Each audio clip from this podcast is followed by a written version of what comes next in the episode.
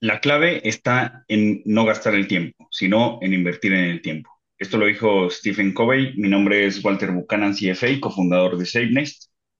Eh, mi nombre es Luis González, CFA, y hoy, y hoy, como Walter lo adelantó, vamos a hablar de invertir en relojes. Para eso tenemos a Francisco Fuentes. Francisco es licenciado en Administración de Empresas por la Universidad de Anáhuac. Además, es socio de La Pequeña Suiza y socio de Fuentes Joyeros. La Pequeña Suiza lleva en el mercado 50 años, mientras que Fuentes Joyeros 33 años y eh, fue, ambas fueron fundadas por el señor Fausto Fuentes. Sin más, comenzamos.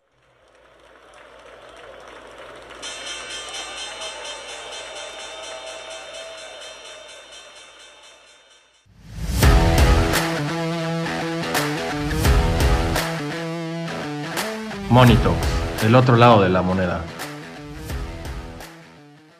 Francisco, pues muchas, muchas gracias por aceptar nuestra invitación. No, aquí en Monitox eh, lo que hacemos es, eh, pues hablamos de inversiones, de repente hablamos de temas de eh, inversiones alternativas.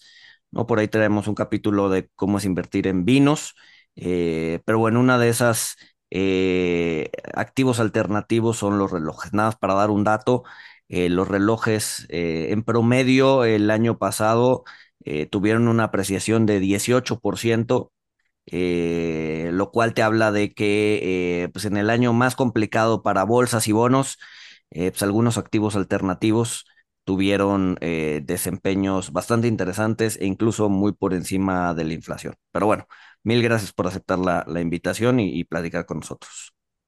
Luis, muy buenos días, qué gusto. Walter, todo un placer estamos. Pues a ver, eh, em, em, empezaría, ¿no? Eh, ¿por, qué, ¿Por qué comprar un reloj? ¿No? Eh, está, obviamente está el tema del gusto, está el tema de, pues sería como una especie de joyería masculina, pero más allá de eso, eh, ¿por qué, ¿por qué comprar un reloj y por qué guardan valor los relojes? ¿Por qué se aprecian con el tiempo? Contrario a otros activos como puede ser un coche, un coche no clásico, ¿no? Un coche cualquiera o, algún otro activo, ¿por qué, ¿por qué el reloj sí guarda su valor? Bueno, recordemos que primero es un accesorio para hombre, igual que para una mujer, es una pieza muy bonita. Empieza por el gusto, después ya si tú vas a pensar en una inversión, tienes que pensar en ciertas marcas, ciertos modelos de las mismas marcas, y guardan su valor todos aquellos que sean un reloj automático, que sabemos que va a ser atemporal y que además contiene alguna aplicación o alguna complicación que va a lograr hacer que este reloj, este, pues su valor se mantenga o crezca dependiendo la pieza, ¿no?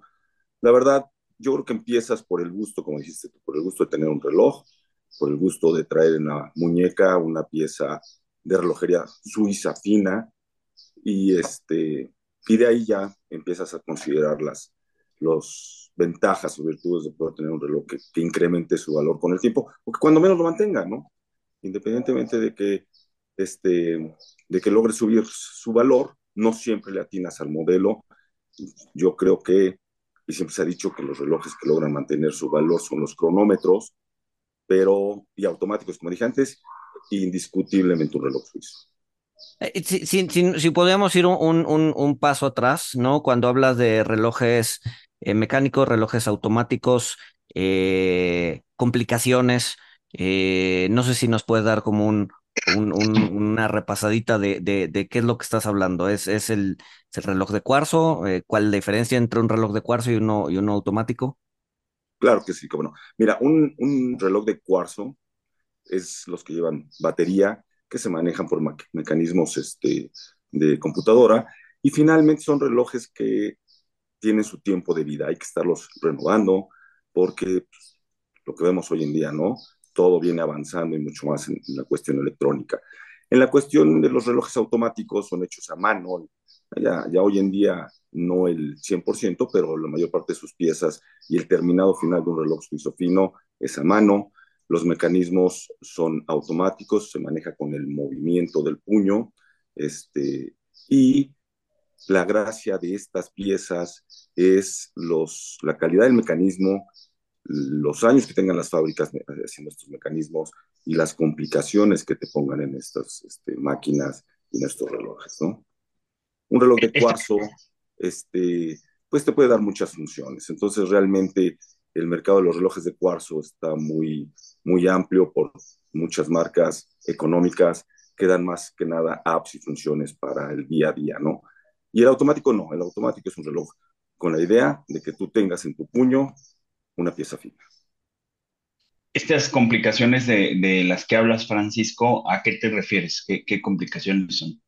En el caso de los automáticos, las complicaciones vienen a partir de que le ponen un fechador. Ya el, el, reloj como tal es un minutero, segundero y horario. Después ya la primera complicación sería el fechador, de ahí parte un cronómetro, de ahí ya parte en repetición de minutos, este, día, fecha, eh, fases lunares.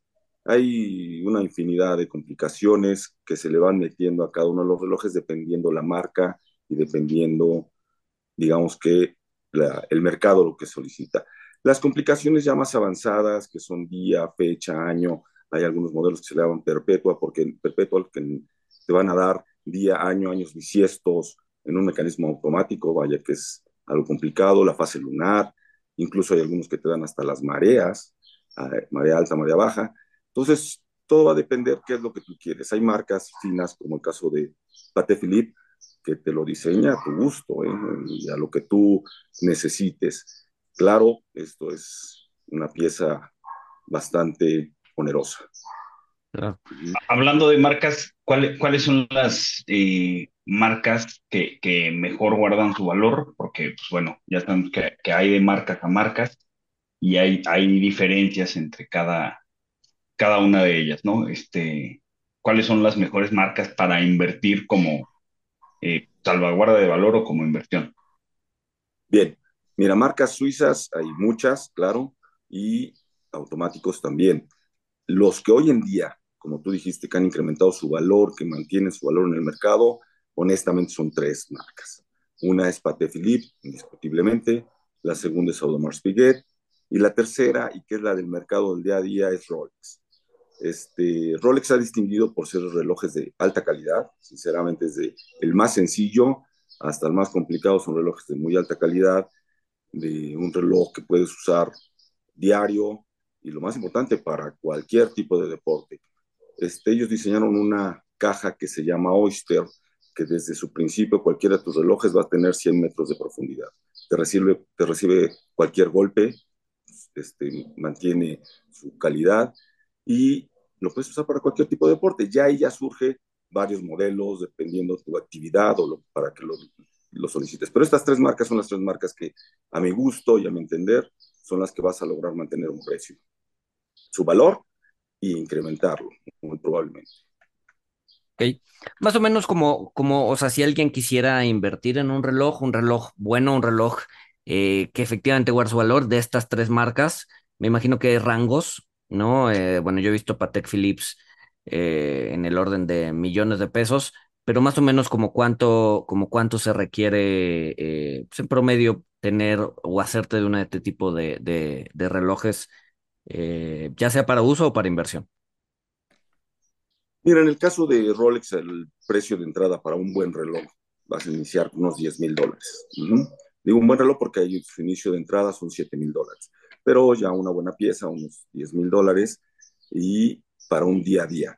Y que además va a ser una pieza que no vas a perder el valor y vas a mantener. De ahí nos vamos a Audemars Piguet, vas a necesitar invertir unos 20 mil dólares en un Royal Lock, mínimo 25 mil dólares, para que inicies con una pieza fina y un reloj de, de calidad que puedas usar el día a día y que tengas un reloj que te dé un valor a futuro. Y con Patek Philippe, sí, pues Patek Philippe estás hablando de que quieres una buena pieza, tienes que invertirle mínimo unos 35 mil dólares para usar del diario y que es una pieza representativa de la marca. Uh -huh. Ok. Ahora, ¿por, por, por qué dirías que, que, que, con el tiempo guardan, guardan, guardan valor los relojes? O sea, ¿qué, qué, qué característica hace que, eh, pues que los relojes eh, mantengan su valor con el tiempo? ¿Por qué no, por qué no se aprecian como los coches? ¿no? Bueno, aquí tienes un punto bien importante. Un reloj este, lo vas a tener, es atemporal y lo vas a tener para toda la vida. Va a pasar de mano en mano. El reloj que tú te compres muy probablemente se lo vas a poder heredar a tu hijo y seguramente tu hijo a su hijo. Entonces tú creas una historia con él, Eso es algo muy bonito y que va pasando los años con, contigo. Luego lo que lo hace, primero es ese punto que lo hace valioso, eh, la calidad del reloj mismo va a hacer que, que con los años veas que tu reloj es exacto, es preciso, es una pieza que te da el servicio que tú requieres. Y lo más importante, las mismas marcas, hay piezas que si por algún motivo después de años lo descontinúan, esa pieza en lugar de bajar de valor, sube, porque la gente que sabe, conoce y que está en este mercado va a buscar lo que no hay, las piezas difíciles de conseguir, las piezas que ya en el mercado no están y que en su momento pues fueron, fueron un éxito, sabiendo que esa pieza la van a poder tener funcionando el resto de su vida, ¿no? Hay una anécdota de Pate Philippe, el Pate Philippe pues hizo un reloj este, de alta complicación en 1899, un reloj de bolsillo, el reloj estuvo durante más de 20 años en el mercado, este, estuvo en una feria en, París y finalmente después se, desapareció. Luego los socios de Audemars Piguet localizaron este reloj, lo este, renovaron y el reloj está funcionando y lo tienen en su museo de Audemars Piguet, funcionando como el día que lo sacaron al mercado. Entonces esto le da un valor muy importante, saber que tu pieza siempre va a estar en función. Ese, ese reloj que platicas, este, ¿Sabes la evaluación en la que está más o menos? O, este, no se es un reloj de bolsillo en oro rosa con alta complicación. Estamos hablando que es un reloj de millón y medio de dólares aproximadamente. Este, realmente una evaluación precisa no, porque la tienen ellos en el museo para pues, demostrar la alta relojería, ¿no? Lo que dije antes, para que tú te des cuenta de lo que es capaz eh, una marca. Lo, lo, lo, que me lleva a, la siguiente pregunta, que creo que es la pregunta natural, ok, tú ya invertiste 10 mil, 15 mil, 35 mil dólares en un reloj, ¿no?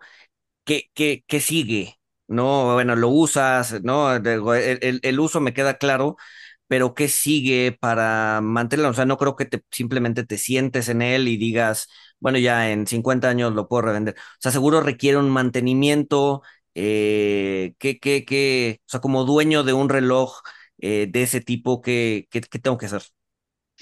Otra de las bondades es esa. Mira, al tú tener un reloj suizo siempre va a tener servicio postventa, siempre va a tener una función. ¿Qué sucede? Lo recomendable, cualquier relojero te vamos a decir, no es meterle mano hasta que el reloj te lo solicite.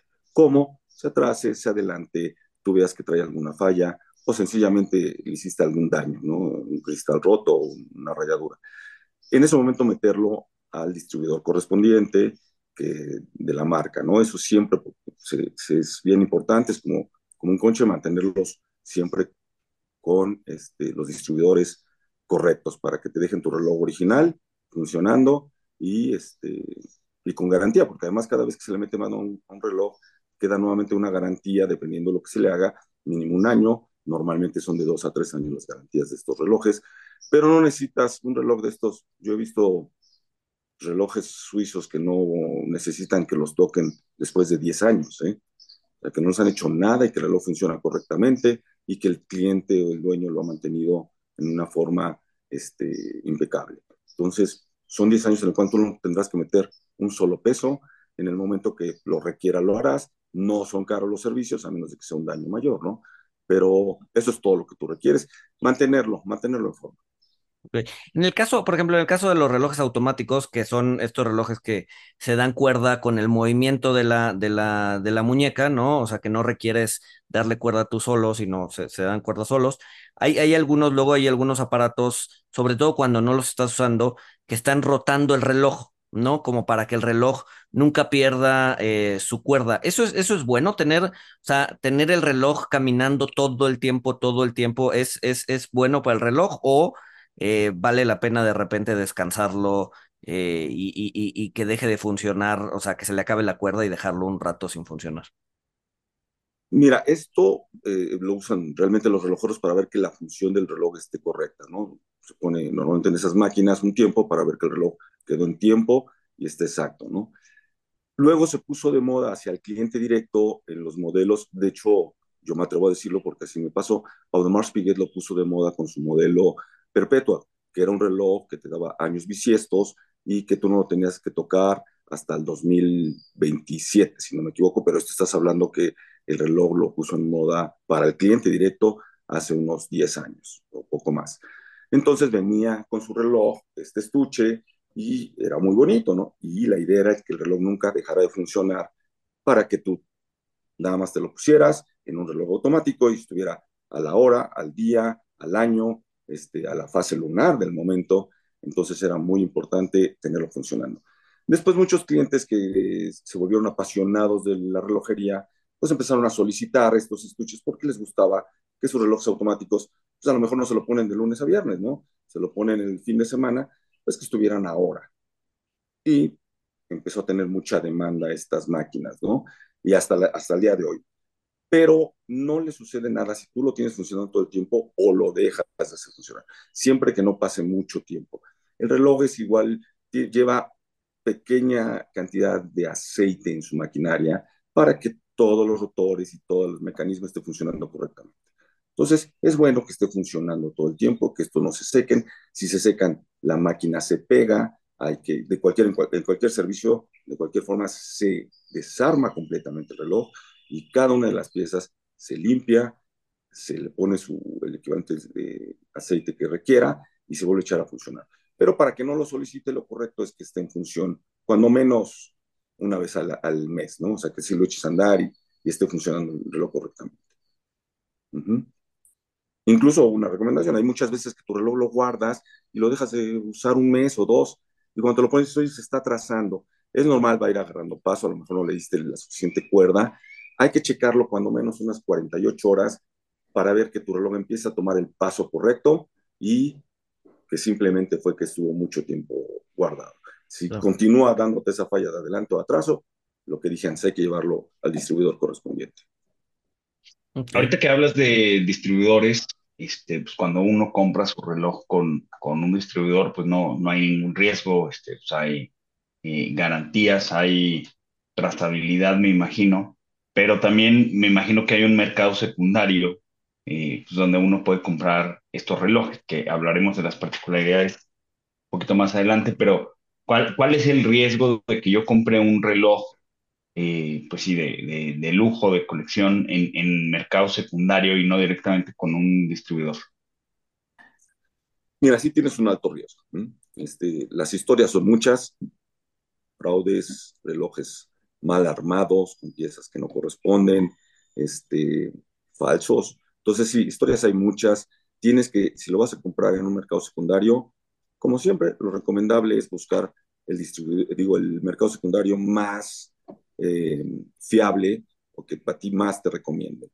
Hay muchos, hay muchos mercados secundarios. Yo siempre a mis clientes y amigos les recomiendo que sea de mano en mano, de amigo en amigo, porque de eso sabes a quién se lo compraste, de dónde procede el reloj, que no va a tener un problema legal, que no ha sido robado, todo ese tipo de cosas que es muy importante. Las marcas finas ya se, ya se preocupan mucho por eso y checan mucho sus números de serie, que además todos los relojes lo traen, para ver que el reloj no tenga algún problema de tipo legal. Entonces, si vas a recurrir a un mercado secundario de estos de Internet, que hay muchos, pues ten mucho cuidado. Yo es lo único que digo, no, no los voy a satanizar porque no, no es lo correcto, pero hay que tener mucho cuidado con, con esas compras. Este, te puedes llevar una sorpresa. ¿Qué, qué, o sea, cuando si, si, compras en un mercado secundario, ¿qué es lo mínimo que deberías pedir? ¿Un certificado de autenticidad o, o una factura? ¿Qué, ¿Qué, qué, es lo que deberías pedir para, para animarte a comprarlo? Bien dicho, hoy en día, digo hoy en día porque antes, yo llevo, como dije antes, muchos años en esto, y la gente compraba su reloj, se lo ponía y el estuche ni lo quería porque le estorbaba, y la garantía te decía, Paco, no importa, yo sé que todo el día de mañana me vas a responder y tengo la certeza de que así es. Pero hoy en día sí se le solicita exigencia, guardar su estuche y su garantía. Este, la factura indiscutiblemente, y entonces cuando tú lo quieres vender, en esta factura trae todos los datos, en la garantía trae todos los datos de tu reloj. Y es muy fácil tú llegar a los distribuidores y decirle, oiga, me están vendiendo este reloj, quiero certificar que no tenga ningún problema. Y eso te lo, te lo este, checan de inmediato sin ningún problema. En el 80% de las marcas suizas lo están haciendo sin ningún problema. Así que eso es lo mismo que tienes que pedir. Hay muchos relojes que en las páginas los ves que solo reloj, cuidado, ahí yo sí no me atrevería a comprarlo. Eso, puede ser un reloj este, ya alterado, un reloj robado, este, y bueno, y tantas otras cosas, ¿no? Un reloj falso. Entonces, no, ahí yo, un reloj, cuando te venden un reloj sin papeles, sin estuches, sin nada, el puro reloj, hay que tener mucho cuidado. ¿Cómo, cómo se podría dar cuenta la, la gente de, de, que es un reloj robado? O sea, con el número de serie vas con un distribuidor y el distribuidor tiene cómo buscar y aparece, eh, pues, que efectivamente es un reloj robado o cómo, cómo funciona. Mira, y, digamos, si uno quisiera investigar un poquito más. Paso número uno, los números de serie ya hoy las marcas los traen muy, muy a la mano y muy claros para que el cliente los identifique de inmediato. Número dos, si te lo llegan a quitar, lo correcto es que levantes un acta y lo des de, de alta en las agencias. Nuevamente, vas a las agencias o con cualquiera de los distribuidores y el distribuidor correctamente lo dará de alta en, en, en la marca. Y de ahí, cuando el reloj aparece, de inmediato va a ser fácil identificar este reloj tiene un reporte de robo por el número de serie y detenerlo. Ya las marcas no, no pueden detener estas piezas, cuando menos aquí en México, por problemas legales, ¿no? Pero se dirigen a una mesa y entonces uh, de juzgado y ahí ya definen quién es el propietario del reloj, con papeles o con lo que tenga que corresponder. Pero sí te va a causar un problema y un dolor de cabeza el haber comprado un reloj que está robado. Como dices tú, con el número de serie, Ahora, esto causó que mucha gente traía los números de serie, veía que estuviera robado, que estuviera dado de alta, y decir, bueno, en unos rateros, decir, bueno, pues este no, no han dado de alta, lo puedo vender. Hoy en día tienes que dar de alta el reloj con una acta o con el reloj físico. O sea, me refiero, tú tienes el reloj, mira, aquí está mi reloj, nada más vengo a certificar que todo mi reloj esté completamente en orden. O tengo un acta de robo, aquí está el acta de robo, y este es el número del, del, del reloj que me robaron. Esas son las dos formas para poder estar seguro que tu pieza no tiene algún problema. Y eso lo haces directamente con el distribuidor, o sea, vas con el distribuidor y dices, a ver, yo compré esto y lo voy a dar de alta. Exacto. Y ya, y ellos de inmediato te dicen, adelante, lo cor fíjate, muy sano porque no se trata aquí de, ¿cómo decirte?, de, de, de negocio, pero lo abren, se le hace un servicio, se revisa que el reloj esté correctamente funcionando y no tenga ninguna pieza alterada. Con eso se te entrega un certificado, como dicen, una garantía de, que el reloj está correcto, de que va a tener este, dos, tres años de garantía, y a tu nombre, ya se pone al nombre del que lo llevó, del cliente que él solicite, ya quiero que mi reloj esté a nombre de Sutanito. Entonces tú ya no tienes ningún problema, claro, si antes de esa fecha aparece alguien que dice yo lo robé, digo me lo robaron, este pues ya va a aparecer ahí un acta. Ese ya es un problema legal diferente, pero no se da el caso. El caso es, este, ¿cómo se llama? que, que, lo importante es que tú le des seguimiento a tu pieza, ¿no? Y en los mercados secundarios, por eso digo yo que tengan mucho cuidado cuando los compran, que es el puro reloj, porque eh, el cliente de una pieza importante que tú le vas a invertir más de 10 mil dólares, creo que lo menos que puedes hacer es guardar tu estuche y tu garantía y tener la mano y tu factura indiscutiblemente para poder tener este, el día de mañana forma de venderlo este, de forma razonable. Claro. Ahora, ¿cómo, cómo, regresando un poquito al, al, al, al tema de inversión, eh, ¿cómo, o sea, hablas, hablas de, de, las tres marcas, ¿no? De Marpillet, eh, Patek Philippe, Rolex. ¿Cómo saber que el reloj que estoy comprando eh, es, un, es, un, es un reloj que efectivamente puede ser una buena inversión, ¿no? O sea, si compro cualquier Rolex me va a funcionar, si compro cualquier Patek Philippe me va a funcionar, ¿no? ¿Cómo, cómo saber que estoy tomando la buena decisión, asumiendo que tengo el dinero para, para hacerlo, ¿no? Bueno, lo primero es este, que tenga compl alguna complicación, como dije antes. Luego, por historia, por cuestiones de todos los relojeros, lo, lo comentamos, la mejor forma, este, el reloj que más mantiene su valor de mercado es un cronómetro, siempre. Pero no a todo mundo le gustan los cronos. O sea, un crono en Patek Philippe, un crono en Audemars Piguet, Royal Lock, o un crono en Rolex, definitivamente son una garantía de que tu dinero no lo vas a perder, lo vas a recuperar. Este, luego, los relojes que están en más auge, que son los deportivos, que los puedes utilizar tú para toda ocasión, ya sea algún deporte en específico o el día a día, los que son atemporales. Y luego viene este, algo bien importante, los relojes de un estilo, ¿cómo decírtelo? que es mucho de Patek un, estilo eh, muy atemporal, un reloj de oro, de vestir, cronómetro, con correa de piel, que tú lo vas a poder usar para cualquier momento importante en tu vida, pero que así como tú, cualquiera lo va a querer poseer, ¿no? Entonces eso te va a hacer que tu reloj no nada más mantenga su valor, sino que lo va a ir incrementando. Si tú te compras un reloj del día a día, entrando por la gama este, de entrada en cualquiera de las tres marcas, probablemente tu reloj no va a perder el valor. Que logres incrementarlo eh, va a ser más complicado y va a ser poco y probablemente en una de esas algunas piezas lo logres hacer. Pero realmente en donde puedes tener una utilidad razonable son en las piezas de eh, alta complicación.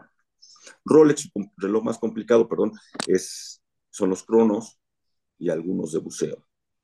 En el caso de, de Audemars Piguet, sus relojes Royal Log, los offshore y, y los de crono también, ya saca algunos con turbillón, bueno, varios con turbillón, que son este, un mecanismo muy especial, y lo mismo pasa en Pate Felipe. Entonces, claro, ya al tener un turbillón, ya te representa un capital bastante fuerte.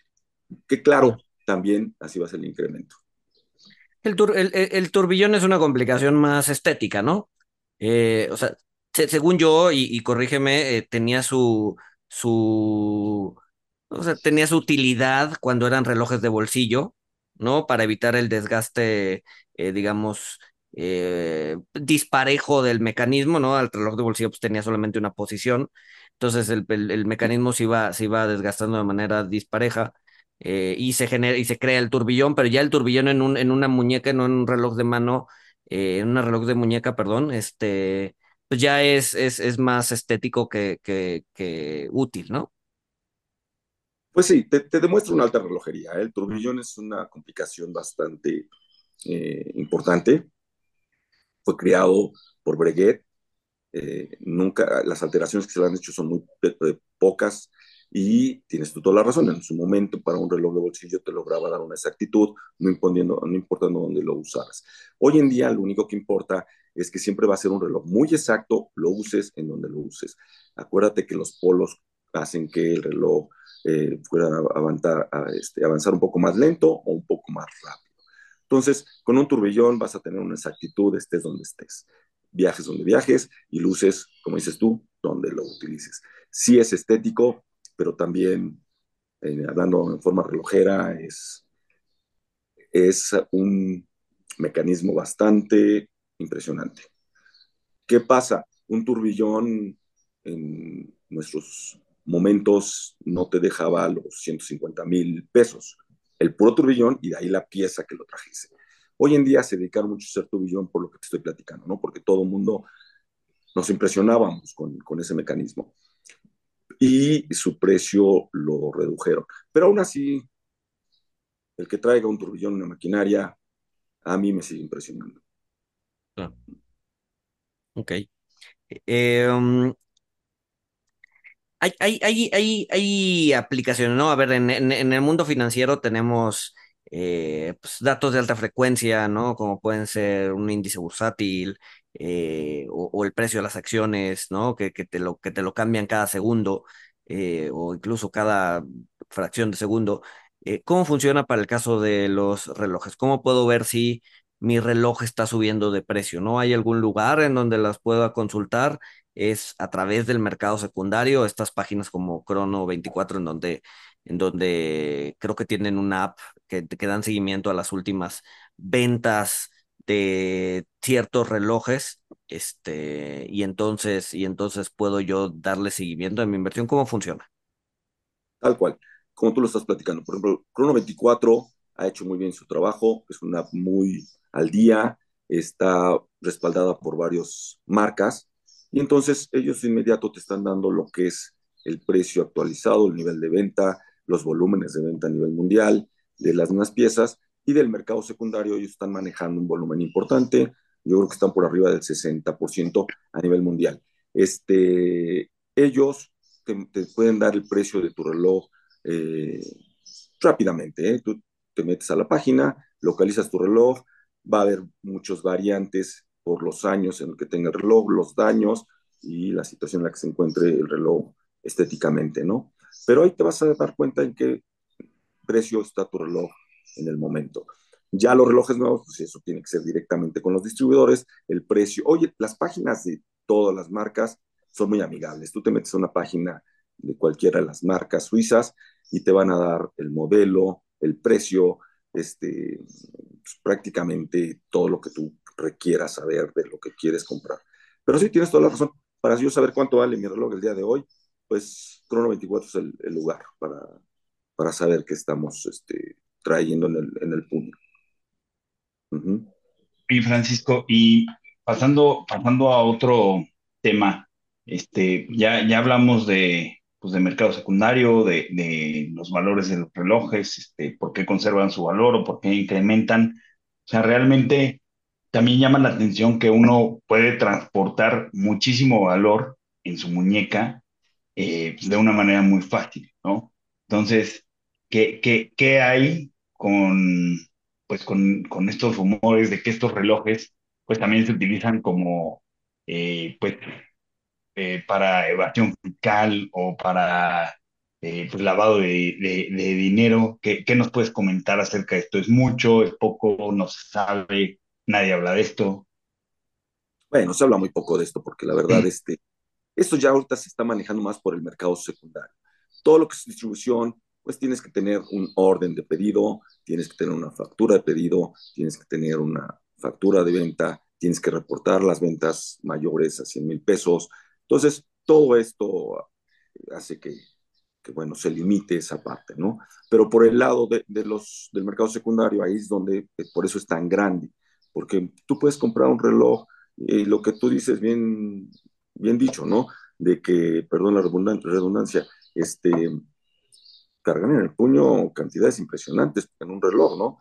Y también lo puedes utilizar, pues, tanto para sacar ese dinero del país, como para dar sobornos, sinceramente, como para, eh, vaya, pagar ciertas eh, situaciones en las que se encuentren eh, sin ser dinero físico, ¿no? Un reloj.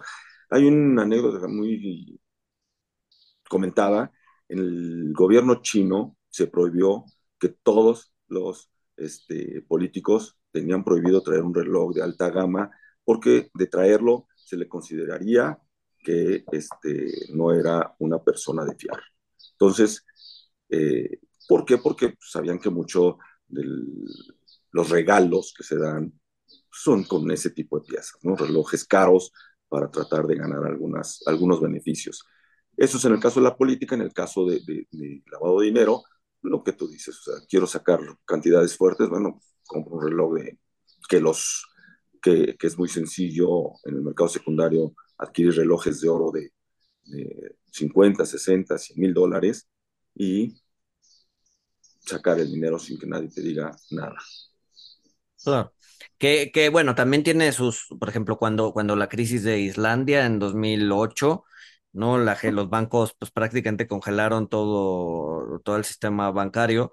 La gente para resguardar su dinero y para evitar que perdiera valor su dinero, se compraron, o sea, se iban a Europa a, a, y compraban Rolex, ¿no? De hecho, hubo una escasez de, de relojes en 2008 impresionante porque los irlandeses empezaron a convertir, pues ahora sí que digamos todos sus recursos y todo su capital en relojes para eh, porque, porque en épocas de crisis además habían mostrado su, eh, sí, su habilidad de guardar, de guardar el, el, valor, ¿no? Y lo vimos el año pasado, en donde en promedio subieron 18%, en un año en donde la bolsa perdió 20, 25%, los bonos perdieron 16, 18%, eh, los, bon los relojes pues, subieron o aumentaron su valor en, en, en 18% en promedio, ¿no? Entonces, eh, no, solo, no solo son actividades ilícitas, aunque se presta mucho a que, eh, a que se utilice para, para hacer actividad ilícita, ¿no?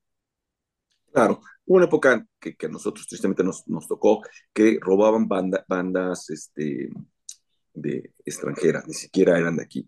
Entonces, todas esas piezas que se llevaban aparecían algunas en Rusia. Okay. Y tú dirás, bueno, robaron en México aparecían en Rusia por lo que platicamos antes de los números de serie, que la marca le daba seguimiento y decía, mira, lo robado en México aparece en Rusia. Son el mercado secundario, que además los rusos compraban muchas piezas de ese tipo, que es un mercado muy grande para ese tipo de, de, de piezas. Y entonces, este, tú los veías vendiéndolos a precios, mm, bueno, por, muy por arriba, muy por encima del precio de, de lista de retail price. Entonces, eh, sí, tienes toda la razón. Mucha gente los toma como un bien que te va a traer este, no nada más la satisfacción de tenerlo, sino la seguridad de que tu dinero ahí está. Ahora, en época de crisis, incluso aquí mismo en México, pues tú ves que muchas empresas te prestan sobre tu reloj con nuevamente ciertas marcas, ciertos modelos, pero te prestan unas cantidades fuertes sobre los relojes. Están muy bien valuados, saben que tienen muy buen eh, nivel de reventa y este, se convierte pues, en, un, en una pieza de, de, de cambio. Rápido. Cuando, Es cuando, un buen colateral. sí, con- cuan- sí, exacto. Cuando dices, ¿quién, quién te presta? Bueno, se me viene a la cabeza Monte de Piedad, pero ¿hay alguien más?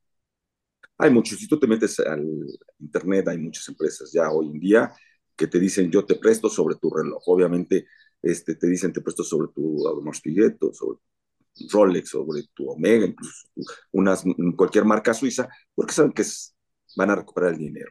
De allá, dependiendo de, la marca, te prestarán los niveles de préstamo. Pero voy a lo que tú decías. Claro, tú tener un reloj este, de marca, bueno, sabes que en un momento de crisis puedes contar con, dinero. Claro. Y, y digo, más o menos qué nivel de te prestan el 80%, el 70% del valor del reloj o te prestan al 100, No, no. Hoy en día están los préstamos al 50. al O 50. sea, 50 depende, dependiendo de la. Ujú. Y algunos menos, ¿eh? Dep- Por eso te digo que hay, que- hay veces que hay que, que- que checar qué pieza tienes. Pero sí, el 50% es indiscutible. Claro, la gente dice, oye, pero si mi reloj vale 100, ¿por qué me dan 50? Este, pues, esta gente se asegura de que va a recuperar su dinero y de otra forma va a ganar dinero también. Va a ganar mucho dinero. Se, se, se ven muchos relojes en, sea, en Montes de Piedad, digamos ya embargados, por decirlo, este, que, que Monte de Piedad o, o Casas de Empeño estén vendiendo. O sea, se ven mucho estas, estas eh, marcas eh, de lujo o, no están. No, ya no es tanto. Primero porque la verdad ellos mismos eh, saben que se va a vender una pieza de ese tipo de inmediato.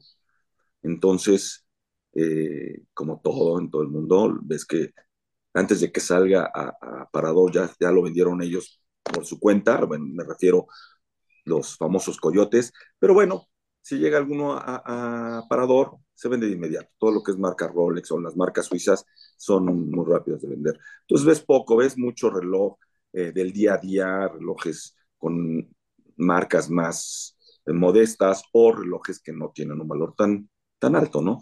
Pero lo que es la alta relojería, rara vez lo ves ahí ya en, en venta.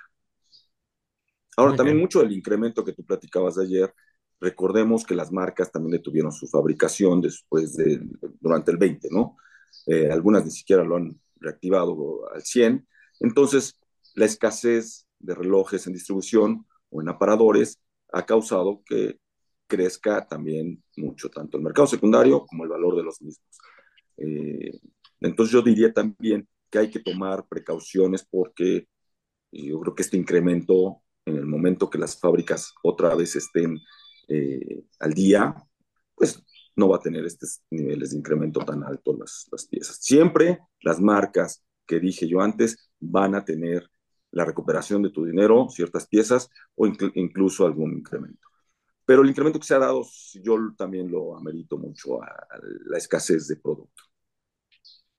Muy bien. Sí, de hecho, de hecho hay, hay relojeros que, o, marcas que eh, en lugar de producir en serie, te producen cinco piezas, ¿no? O diez piezas de un, de un eh, reloj de alta complicación, ¿no? Que tiene no una, sino varias, y, que la pieza te vale millón, millón y medio de dólares. Eh, pero sí, o sea, solamente hacen cinco. Entonces, además, además de ser una pieza técnica, o sea, con complicación técnica eh, pues tienes además el tema de la escasez, ¿no? Que solamente hay cinco en el mundo y tú poses uno y, y, pues bueno, se, se, se aprecia eh, en consecuencia, ¿no? Claro, así es. Muy bien, eh, Francisco, no sé qué, qué, qué, qué, otro tema se nos está pasando. creo que ya pues los, los puntos que queríamos tocar lo- los tocamos, pero no sé si haya algo que nos esté, que, que se nos esté pasando, platicar. Pues yo de momento simplemente lo que aclaré al final, porque fíjate, yo hoy que cuando hablamos de, meternos en internet y ver el valor de los relojes este, secundarios, pues veo valores muy altos en ciertas piezas, ¿no? Que ya empieza a ver en el mercado, eh, en el caso de, los relojes, ¿no? De, los relojes deportivos que no había, Marino, Audemars Piguet, este, Royal Lock o algunas piezas este, del día a día. Y empieza a ver. Entonces, yo lo único que aconsejo al cliente es que no compre en un sobreprecio más allá de algo razonable. ¿Qué digo razonable? 10%, 15%, tal vez exagerando porque sea una pieza que yo deseo mucho, un 20% arriba del precio de, del retail price. Si te vas arriba de eso, muy probablemente te vas a arrepentir el día de mañana en cuanto esté en el mercado circulando otra vez por medio de distribuidores los relojes. De ahí en fuera, este, pues yo creo que sí, todos los temas están en la mesa, ¿no? Perfecto. Walter, ¿algo pues, extra? No, no, no, nada, muy interesante la conversación. y mil gracias, Francisco. Y pues nada, sin más, nos escuchamos el siguiente miércoles.